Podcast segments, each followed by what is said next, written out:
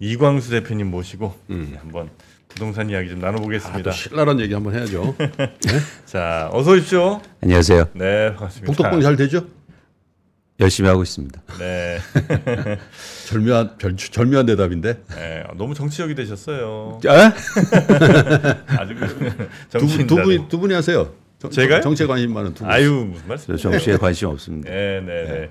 아 근데 저는 이제 저 집값이 뭐 일단 저희 트렌드로 볼 때는 쭉 지금 이제 빠지는 빠지는 것 같아요. 느낌이긴 해요. 네. 예, 그래서 뭐 서울도 그렇고 어, 나머지 지방 역시 뭐 다들 좀 어려운 상황인 것 음. 같은데 역시 뭐 제일 어, 사람들이 관심 있는 거는 역시 얼마나 더 떨어질까, 언제부터 반등할까, 뭐 이런 거 11월 아니겠습니까? 말경에 나오셔가지고 예, 집값은 하락한다. 근데 더 중요한 게 거래를 봐야 된다는 얘기도 하셨거든요. 예. 종합적으로 한번 얘기 좀 해주세요. 일단 현재 상황을 파악 하고 싶은데요. 저희가 관심 있는 거 말씀 뭐 하신 것처럼 사실 집값이잖아요. 음, 뭐 정책이라든가 뭐 10년 후 전망 사실 이거보다도 그렇죠. 지금 당장 집값이 어떻게 되고 3, 4년 내에 어떻게 변할 것인가 그런 의미에서 지금 현재 상황을 잘 분석해 볼 필요가 좀 있어 보입니다. 어, 보시는 그래프를 한번 같이 한번 보시죠. 서울 아파트 매매 거래량인데요. 아, 그 지난해 한 7, 8월까지 굉장히 빠르게 증가했다가 다시 빠르게 감소하고 있습니다. 그래서 이제 거래량이 다시 감소하고 있는 상황이라고 보시면 될 것 같고요. 이건 서울 아파트뿐만 아니라 이제 전국적인 현상입니다. 근데 항상 시장을 볼 때 거래량하고 가격을 동시에 봐야 되는데요. 다음 장 같이 보시면 어, 이 그래프는 어, 제가 이제 실거래가를 다 끌어 찍어드린 건데요. 네. 서울 송파구의 헬리오시티 아파트의 실거래가 변화입니다. 그런데 이제 어떤 분들이 가끔 이런 말씀하세요. 어, 너 주장에 맞추려고 일부 아파트를 이렇게 보여주는 거 아니냐? 근데 사실은 근거가 있습니다. 저희가 헬리오시티 아파트를 주목해서 보는 이유는 어, 9천 세대가 넘는 대규모 제일 단지고요. 큰 단지죠. 그리고 거래량이 빈번 거래가 빈번하기 때문에 시장을 파악하기에 사실은 용이하거든요. 그런 차원에서 이제 헬리오시티의 송파구의 아파트 실거래가 변화를 실제로 찍어드린 건데 여기서 흥미로운 지점이 있습니다. 어, 2021년도에 이 아파트가 30평대 아파트가 23억 8천만 원으로 최고가를 찍는데요. 22년 말에 이게 거의 16억까지 하락해요. 그러니까 여기서 꼭 아셔야 될 게 뭐냐면 집값이 이렇게 빠르게 하락할 수 있다는 걸 이제 한번 보여준 거고요. 어, 그러다가 다시 2023년도에 지난해 들어서면서 이 아파트가 굉장히 빠르게 회복합니다. 21억대까지 올랐죠. 그렇습니다. 21억 어, 3천만 원까지 회복했다가 최근에 19억대까지 떨어지고 있어요. 네. 여기서 이제 두 가지를 보시, 세 가지 정도 보셔야 될 것 같은데요. 첫 번째는 이런 강남 3구의 아파트도 빠르게 하락할 수 있다는 점 하나. 두 번째는 또 빠르게 회복한다는 거 둘. 그런데 흥미로운 지점은 고점을 못 높여요. 네, 그러니까 2023년도를 저희가 주목해서 보셔야 될 게 뭐냐면 여러 가지 호재가 그러니까 호재라고 할게요. 누구 입장에서 호재인지 모르겠는데 어쨌든 시장 차원에서 호재가 여러 가지 있었는데 가격 기준으로 보면 그렇습니다. 근데 일단 정책이 대규모로 완화됐고요. 그렇죠? 그렇죠. 예, 정부가 그다음에 금리 인하 기대감이 컸고 네. 그다음에 대규모 대출도 정책 대출도 이루어졌습니다. 그렇죠. 사실 이렇게 삼박자의 일종의 어, 호재가 있는 시장이 별로 많지 않은데 보시는 것처럼 그런 호재임에도 불구하고 고점을 못 높였어요. 음. 이 지점이 되게 중요한 겁니다. 그래서 어, 왜 그러면 과거에 23억을 못, 넘, 못 넘겼을까요? 이, 이 질문의 답을 다 찾아야 됩니다. 그러니까 이게 시장을 판단하는데 굉장히 중요해요.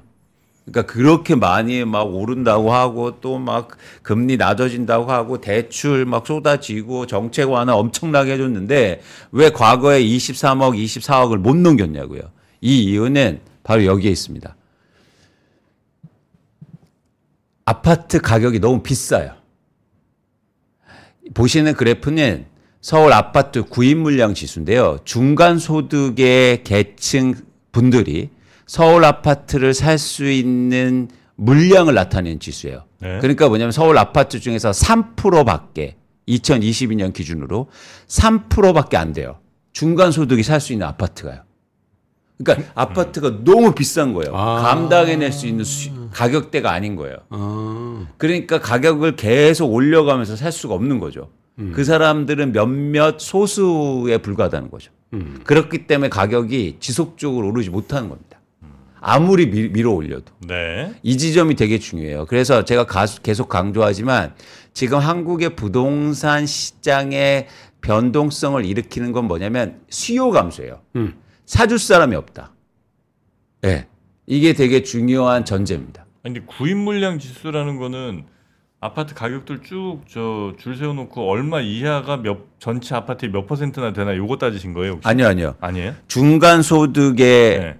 그 세대가 예. 음. 대출을 일으켜서 지금 대출 제한 조건을 일으켜서 음. 살수 있는 아파트의 비율 그러니까 싼 아파트가 없다는 얘기죠. 그렇습니다. 그렇습니다. 너무 비싸져서 너무 그, 비쌉니다. 그 정도 소득과 대출로는 살 아파트가 100채 중에 3채, 3채밖에 없다. 세 채밖에 없어요. 서울? 아파트는. 그렇죠. 그러다 보니까 사실은 가격이 올라도 막 대출을 해 준다 그래도 네. 대출을 받아서 살 수 있는 사람들이 많지 않고 음. 제한적이라는 거죠. 그리고 일시적으로 끝난다. 정책이 막 나와도. 네. 그래서 전장을 보시면 이건 가계대출 전년 대비 증감 추인데요. 그러다 보니까 사실은 대출도 많이 증가하지 못하는 거예요. 제한적인 거죠. 음. 이게 저희가 꼭 제가 계속 강조하지만 재화의 가격을 결정하는 수요는 유효 수요여야 됩니다. 그러니까 사고 싶은 수요는 아니에요. 음. 자꾸 이런 말을 되게 많이 하죠. 모두 다 서울의 아파트를 사고 싶어 해. 네. 강남에 모두 다 살고 싶어 해. 사실 이건 가격을 움직이는 수요가 아니에요. 능력이 있어야죠. 음. 사, 사고 싶은 마음만 있으면 뭐예요? 능력이 없는데. 네. 그럼 시장에 영향을 못 미치는 거예요. 그렇죠. 음. 그런 차원에서 지금 우리나라 집값의 가장 변동의 가장 큰 근저에 있는 문제다. 변동 원인은 뭐다? 유효 수요가 줄고 줄었다. 어. 이게 장기로 걸쳐서 소득이 증가하지 않고 갑자기 벼락 부자가 되지 않는 한 네. 이런 상황은 당분간 계속될 가능성이 굉장히 큽니다. 음. 갑자기 소득이 증가하는 게 아니잖아요. 예. 음. 그래서 지금 이러, 여러분들이 이거를 꼭 인지하셔야 돼요. 네. 아파트를 사고 싶은 사람은 많지만 살수 있는 사람은 엄청나게 줄어 있다. 그렇기 때문에 일시적으로 정책이 나오고 뭐 신생아 대출 나온다고 그래서 네. 수요가 일시적으로 붙을 수는 있어도 그게 지속될 가능성은 굉장히 적다는 거죠. 네, 네, 네. 그런- 소득이 막 떨어지는 게 아닌 이상 네. 적어도 뭐 어, 막 떨어지진 않을 거 아니에요, 소득이. 그렇죠. 예, 그러면 아파트 가격이 약간만 내려와도 다시 살 사람들은 많이 붙는 상황이 되진 않나요, 혹시? 많이 내려와야 됩니다. 대기 수요. 예, 그러니까 많이 내려와야 된다고요. 예. 지금 가격 수준에서. 음. 예, 쉽게 이게 해결될 문제가 아니다. 잘 보시면 네. 과거에는 이, 이 물량 지수가 거의 30, 뭐 20%대, 30%대, 10%대 갔는데요. 사실 예를 들어서 그 정도 내려오려면 10%대로 가려면 2019년 가격으로 돌아가야 돼요. 그러니까 그 말씀 맞아요. 지금 족범이 말씀드린 것처럼 가격이 내려오면 수요가 붙을 수 있죠. 네. 그렇기 때문에 아까 보신 것처럼 예를 들어서 송파구의 아파트가 갑자기 16억으로 떨어지면 수요가 붙을 겁니다. 근데 올라가면 다시 수요는 준다고요. 재화 시장에서 지속적으로 가격이 오르기 위해서는 누군가 계속 높은 가격에 사줘야 되잖아요. 네. 근데 오르면 수요가 줄어요. 지금은 음. 이해하셨죠?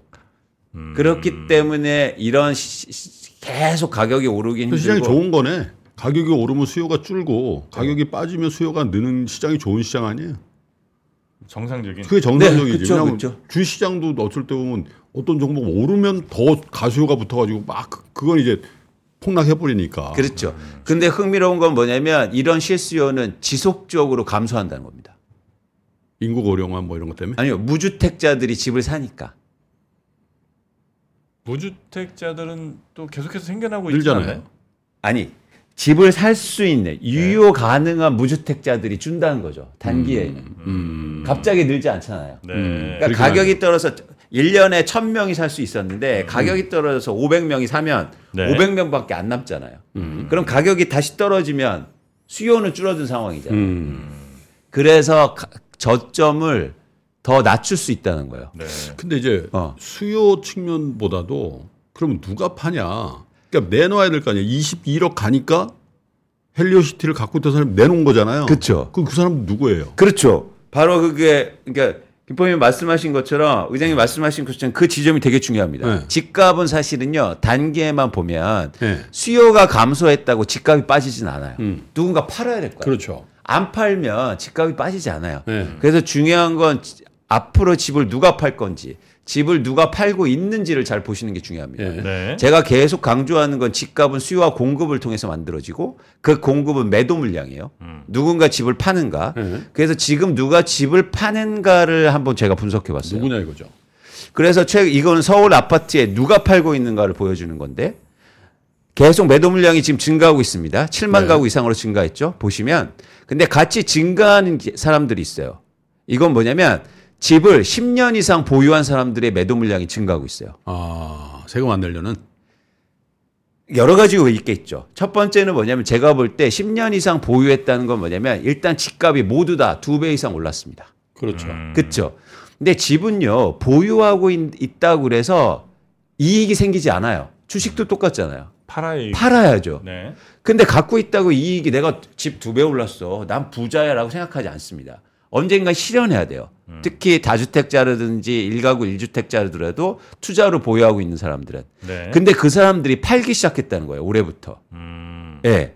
그리고 또 하나 뭐냐면 보시는 것처럼 양도세 장기 보유 특별 공제가 그렇죠. 10년 이상 되면 네. 맥시멈에 찹니다. 그러니까 똑똑한 사람들이 있잖아. 15년 막 보유하고 살고 그러지 않더만. 그렇죠. 10년 지나면 그거 다 찾아먹을 거 다 찾아먹은 거야. 그렇습니다.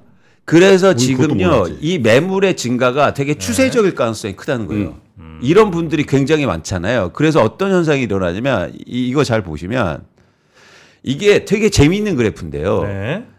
이게 다주택자가 보유한 아파트의 증감 현황이에요.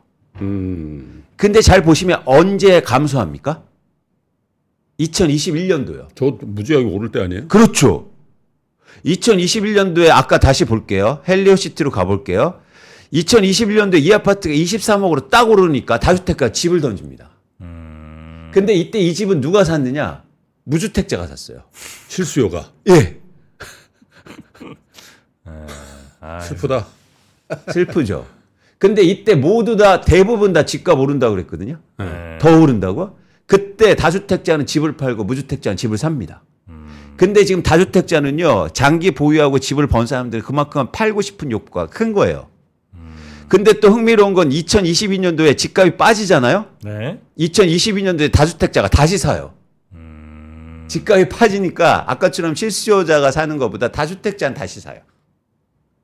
이런 상황이 반복된다. 그런데 이제 가장 근저에 말씀드리고 싶은 건 다주택자라든지 투자 목적으로 집을 갖고 계시고 장기 보유한 사람들이 최근에 집을 팔고 시, 시작했다. 네. 그래서 무슨 얘기를 드리고 싶냐면 매도 물량의 증가세가 추세적으로 이어질 가능성이 좀 크다고 보는 거예요. 음. 예. 이익 실현에 나서기 시작했어요. 네, 네. 그런데 집값이 두 배 올랐기 때문에 1억 하락이라든지 2억 하락이라든지 3억 하락에 조금 더 유연하게 대응한다는 겁니다. 네, 음. 네, 네. 네, 내가 예를 들어서 2분에 샀으면 10억짜리 아파트를 샀으면 조금만 떨어져도 안 팔아요. 그게 사실은 이게 부동산의 속성이거든요. 네. 돈을 번 사람만이 지속적으로 팔 수 있어요. 음. 그렇기 때문에 저는 최근에 집은 변... 물리면 안 팔지. 그렇죠. 그래서 최근의 변화를 의미 있게 보는 거예요. 그런데 이런 분들이 많아질수록 어떤 현상이 심리적 현상이 나오냐면 네. 양대 효과라는 게 나타나요. 그러니까 무슨 얘기냐면 앞, 앞 사람이 팔려면 파면 먼저 팔려고 굉장히 러시할 가능성이 있어 보입니다. 음. 그렇기 때문에 아까 16억 같은 현상이 나타나요. 그거 다주택자가 판 거거든요. 네, 네, 네. 거주하면 그렇게 어떻게 팝니까? 아니, 한채 있으면 저는 한 채를 평생 갖고 있어봤잖아요. 예. 솔직히 말씀드리면 집을 팔아야 되겠다는 생각을 뭐 교체를 한번 해볼까 조금 이런 생각은 가끔 해보지만 내가 집 한 채 있는데 내가 집값이 빠질 것 같다고 이걸 던져 이런 생각은 안 해요. 그렇죠. 그러니까 시장의 변동성을 일으키는 특히 매도 물량은 투자 목적으로 집을 갖고 계- 있거나 음. 우리나라는 일가구 일주택자들인데요. 투자 목적으로 보유한 분들이 엄청나게 많아요. 네. 전체 아파트의 10% 이상입니다. 아, 그 집 갖고 있으면서 전세 사는 사람들. 그렇죠. 그러니까 예를 들어서 부산에 사시는데 서울에 아파트를 아. 들고 있는 음. 예. 이런 분들이 또 엄청 많기 때문에 사실은 매도 물량 영향이 큰데 음. 정리하자면 이거예요. 자, 말씀드리고 싶은 건 뭐냐면 수요는 줄어든 상황에서 네. 결국에는 가격이 결정되려면 매도 물량의 변화가 일어나야 되는데 계속 안 팔면 가격은 안 빠질 겁니다. 네. 근데 지금 매도 물량이 추세적으로 증가하고 있다.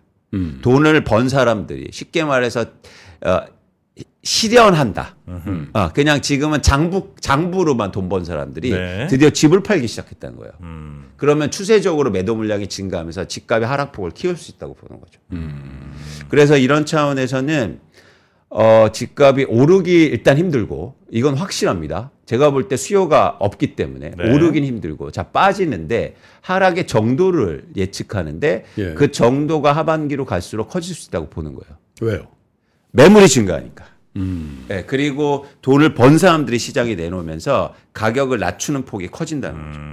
예, 먼저 팔려고. 네네. 예. 근데 이제 전세가는 지금 계속 좀 오르는 상황 아니에요? 근데 전세가가 오르면 결국은 매매가 좀 밀어올리지 않나? 그게 또 중요한 겁니다. 지금 예. 전세 가격이 오르고 있는데요. 네. 전세 가격이 오르면 다시 시장에 갭 투자가 증가할 수 있어요. 그렇죠. 그리고 안 팔 수가 있어요. 네. 전세가가 오르면 일종의 잠재 수익이 또 증가하는 거니까 투자 음. 목적으로 갖고 있어도 그런 관점에서는 근데 지금 전세 가격이 오르지 못하고 있어요. 어? 오르지 않아요?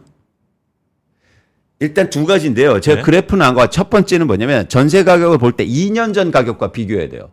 음. 월별 가격은 의미가 없어요. 제가 볼 때. 네. 우리가 전세를 월별로 계약하는 게 아니지 않습니까? 음. 2년 전 가격과 비교해 보면 지금 대- 60% 이상이 떨어지고 있어요. 2년 전이 워낙 비쌌기 때문에. 네. 그 지점 하나하고 두 번째는 뭐냐면 더 오르기가 힘들어 보여요. 마찬가지로 이것도 유효 수요가 감소하고 있기 때문이에요. 음. 이 그래프 한번 잘 보세요. 자, 최근에 흥미로운 현상은 전세가 이 연도별인데요. 전세 가격이 떨어졌잖아요. 네. 그런데도 준 전세의 계약 비율이 높은 비중을 유지하고 있습니다. 준전세 뭐예요? 준 전세는 뭐냐면 200 200개월 이상, 그러니까 203 260개월 이상의 월세를 보증금으로 한 예. 일종의 반 전세예요. 아, 반 전세. 예. 음. 근데 이거 잘 보세요. 이게 동행하는 모습을 보여요. 무슨 얘기냐면 전세 가격이 오르면 준전세 배율이 증가합니다. 당연하겠죠. 네. 근데 전세 가격이 최근에 2022년도와 23년도에 전세 가격이 떨어졌거든요. 음. 월별로는 오르고 있어도 연간으로 떨어졌어요. 네. 그런데도 준 전세 비율이 높게 유지되고 있어요. 왜일까요? 어, 준전세 비율은 유지되고 있다. 네. 그러니까 전세 보증금이 절대 가격이 떨어지고 있는데도 네. 쉽게 말해서 반전세를 계약해요. 왜일까요? 어, 금리 때문인가요? 아니요. 절대 가격이 높기 때문입니다. 전세를 더 이상 못 올려줘요. 음. 올려주고 싶어도. 네. 그러니까 일부가 월세로 돌아가는 거예요. 음. 전세 가격이 떨어짐에도 불구하고. 지금 그래서 전세의 절대 비중이 높기 때문에 그 전세 보증금을 지속적으로 올려줄 수 있는 수요가 감소하고 있는 거예요. 그러니까 불가피하게 뭐냐면 준 전세 계약을 하는 거죠. 네. 그렇죠? 그럼 이렇게 되면 전세 보증금을 오르지 못해요. 음. 그러면 갭 투자가 증가할 수 없다는 거예요. 음. 아. 예. 아, 전세 보증금 그러니까. 예, 풀- 예. 전세 보증금이 올라야 되는데 예. 월세를 받아서는 갭 투자를 못 하잖아요. 음. 그래서 이것도 마찬가지로 제가 계속 강조하는 건 음. 전세 보증금도 지속적으로 올려줄 수 없습니다. 그렇잖아요.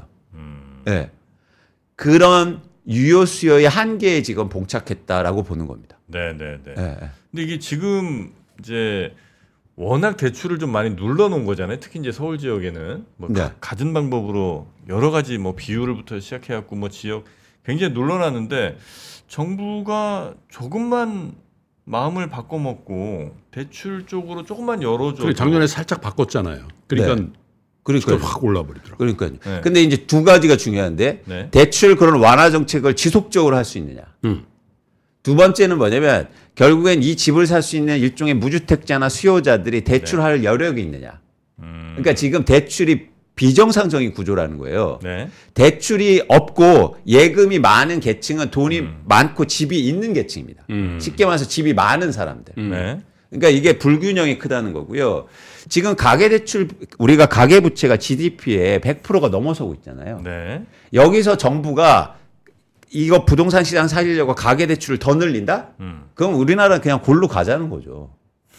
그게 가능합니까? 아. 네, 그거는 그러니까 한국은행에서 금리 당분간 못 낮춘다라고 얘기하는 것도 그, 그 지점이 그렇습니다. 아니 가계 대출이 이렇게 높고 지금 외국 기관들도 다 한국에 가계 대출 주의하자 그러는데 부동산 시장 살리려고 가계 대출 LTV 규제 완화하고 DSR 규제 풀어줘요?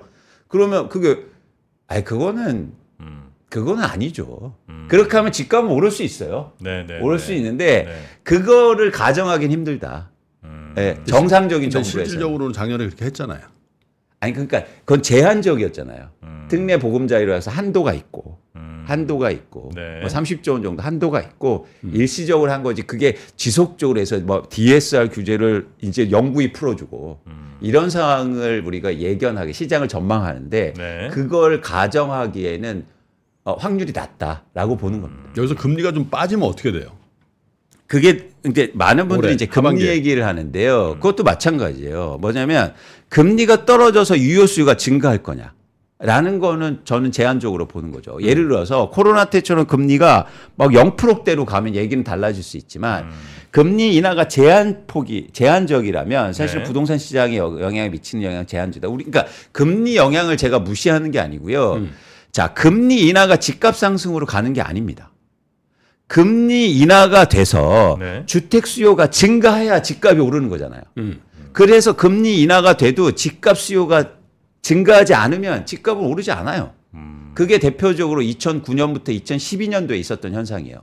주택담보대출이 7%에서 3%로 떨어졌지만 무려 4%포인트가 떨어졌지만 그때 집값은 더 하락했습니다. 음. 이것처럼 금리 인하가 바로 집값 상승으로 가는 게 아니라 음. 금리 인하가 주택 수요로 연결돼야 되는데 그게 지금 금리 인하의 폭이라든가 지금 시장 상황을 볼 때 저는 그게 바로 연결되기는 제한적이라고 보는 거예요. 음. 예. 근데 지금 이제 어, 뭐랄까 PF 관련해서 이제 굉장한 공포심들이 좀 있는 것도 사실이잖아요. 네. 그래서 그 PF 문제를 그래도 좀 연착륙 내지는 하여튼 큰 문제 없이 넘어가게 하려면 어쨌든 주택, 시장 같은 게 건설 시장이 좀 살아 있어야 될 것 같은데. 그렇죠. 예, 그래서 어, 정부가 어떤 방식으로든 뭔가 어, 부양책 내지는 적어도 하락하진 않게 뭔가 만드는 일을 하지 않을까 하는 조심스러운 생각을 하는 거지요. 저 조심- 살라 그러나 봐. 무주택이거든. 내가 보니까 정부는 근데 그건 조심스러운 생각이 아니고 네. 지금 정부에서 굉장히 노력은 하고 있어요. 예. 근데 잘 안 먹힙니다. 안 먹혀요. 예, 이거는 우리가 반대 질문을 할 필요가 있어요. 음. 바로 전 정부에서도 집값이 엄청나게 오를 때 그렇게 잡으려고 대책을 했는데 그게 통했습니까? 음, 오히려 더 올랐죠. 그렇죠. 네. 지금도요 집값이 떨어져서 막 정책 나오지만 그 집, 집값을 근원적으로 돌리긴 힘들다. 왜 그때는 정책에 대해서 부정적으로 말하던 전문가들이 지금은 먹힌다고 얘기합니까? 음. 그거는 저, 저는 조금 다른 그러니까 그 정책이 시 근원적으로 시장의 방향성을 틀기엔 힘들어요. 일시적으로 영향을 미칠 수 있겠죠. 음. 그런데 그거는 지속 가능성이 없다고 보는 겁니다. 네, 네, 네. 음. 예, 예. 그건 뭐냐면 제가 가- 계속 강조한 유효 수요 문제 때문이에요. 네. 지금 우리가 시장에 저는 한국의 부동산 시장에 이 엄청난 편견을 깨야 된다고 생각해요. 이거 한번 보여주세요. 네. 이거는 벌써 폐기된 이론입니다. 공급은 스스로 수요를 창출한다. 근데 아직도 한국에서 부동산 시장이나 전문가들이나 뭐 많은 분들이 아파트는 분양하면 음. 그리고 아파트는 누구나 원하기 때문에 수요는 항상 있다고 생각해요. 그렇지 않아요. 근데 저거는 한국 주식시장은 거꾸로 아니에요? 공급의 부족이 수요를 창출한다지. 근데 부동산 시장에는 이거를 너무나 철석같이 믿고 있어요. 음. 네, 그런데 그렇지 않다. 결국엔 뭐, 뭐냐, 지금 우리가 고민할 거는 바로 이 케인즈의 유효 수요 이론입니다. 살 만한 사람이 있느냐, 살 수 있는 사람이 있느냐, 사고 싶은 사람이 아니냐. 사고 싶은 사람이 중요한 게 아니거든요. 네. 그런 차원에서 시장을 여러분들이 엄밀하게 보실 필요가 있어요. 집은 누구나 살고 싶어 하고 사고 싶어 하지만 살 수 있는 사람들은 많지 않습니다. 음. 살수 있느냐를 지금 물어봐야 돼요. 네. 네. 가끔 가다 근데 저 야수가 되기도 하거든요. 음. 누가요? 인간이 인간의 탐욕이. 아. 아, 지금 못 사면 영원히 못 살 것 같다. 그런 게 이제 2020년, 있죠, 2020년 있죠, 있죠. 있잖아요. 그때 야수가 동반할 때가 항상 고점입니다. 아. 네. 그래서 그때 그때 딱 야 이거 다시 한번 보여드릴게요. 여러분 이거 진짜 우리가 이걸 보면서 아 이거 생각 지점이 많아요. 자 야수가 이렇게 해서 몰려들 때 누가 팝니까? 냉철한 다주택자들은 야수가 살 때 선수들이 팔고. 그렇습니다. 선수가 살 때 야수는 팔고 네. 그러니까 여러분 야수가 되지 말고 선수가 되시라. 네. 아, 아니 그러니까 집은 저처럼 한 채만 갖고 계세요. 그러면 아, 그러니까 지금 저희가 무주택자분들한테 얘기하는 거잖아요. 아주 편안합니다. 그러니까 무주택자분들이 앞으로 이제 집값 떨어지면 좋은 기회가 오니까 네, 네. 꼭내 집만 하시라. 네. 선수가 되셔서. 평생을 집 걱정을 안 해봤으니까. 네, 선수가 되셔서. 네. 야수 올라갈 선수 때 떨어질 괜찮았던 것 같은데. 너무 좋습니다. 네, 그거 다른 데 써먹으시고. 네. 네. 써먹지 말라고요? 아, 써먹으시라고. 네. 잘 활용하시기 바라겠습니다. 예, 여러분 요 그래프를 네. 잘 보시면서 우리도 저 주황색 그래프가 돼야 된다. 아, 알겠습니다. 네. 자, 오늘 함께 해 주신 광순의 복덕방 이광수 대표님이었습니다. 대단히 고맙습니다. 고맙습니다. 감사합니다. 자, 이제 장이 또 시작을 할 텐데요. 네, 오늘 음. 장 아마 관심들이 좀 많을 것 같습니다. 특히 저평가된 주식들 또 그 테마가 막 엄청 붙은 것 같은데 오늘은 또 어떻게 될지 네. 저희 오프닝 벨 라이브에서 함께 확인해 주시면 대단히 감사하겠습니다. 자, 저희는 내일 아침에 다시 찾아뵙겠습니다. 함께 해주신 여러분 고맙습니다. 고맙습니다. 장 시작 전부터 종료까지 쏟아지는 수많은 뉴스와 정보들. 이 중에서 어떤 것이 투자에 정말 도움이 되는 정보일까요? 3프로의 증시 셔터맨 박근영 마스터가 직접 정보를 선별하고 투자의 힌트를 드립니다. 시간도 아끼고 투자 아이디어도 얻는 시간. 박근영 부장의 마켓 힌트와 함께 하세요. 자세한 사항은 3프로 TV 앱과 홈페이지를 확인하세요.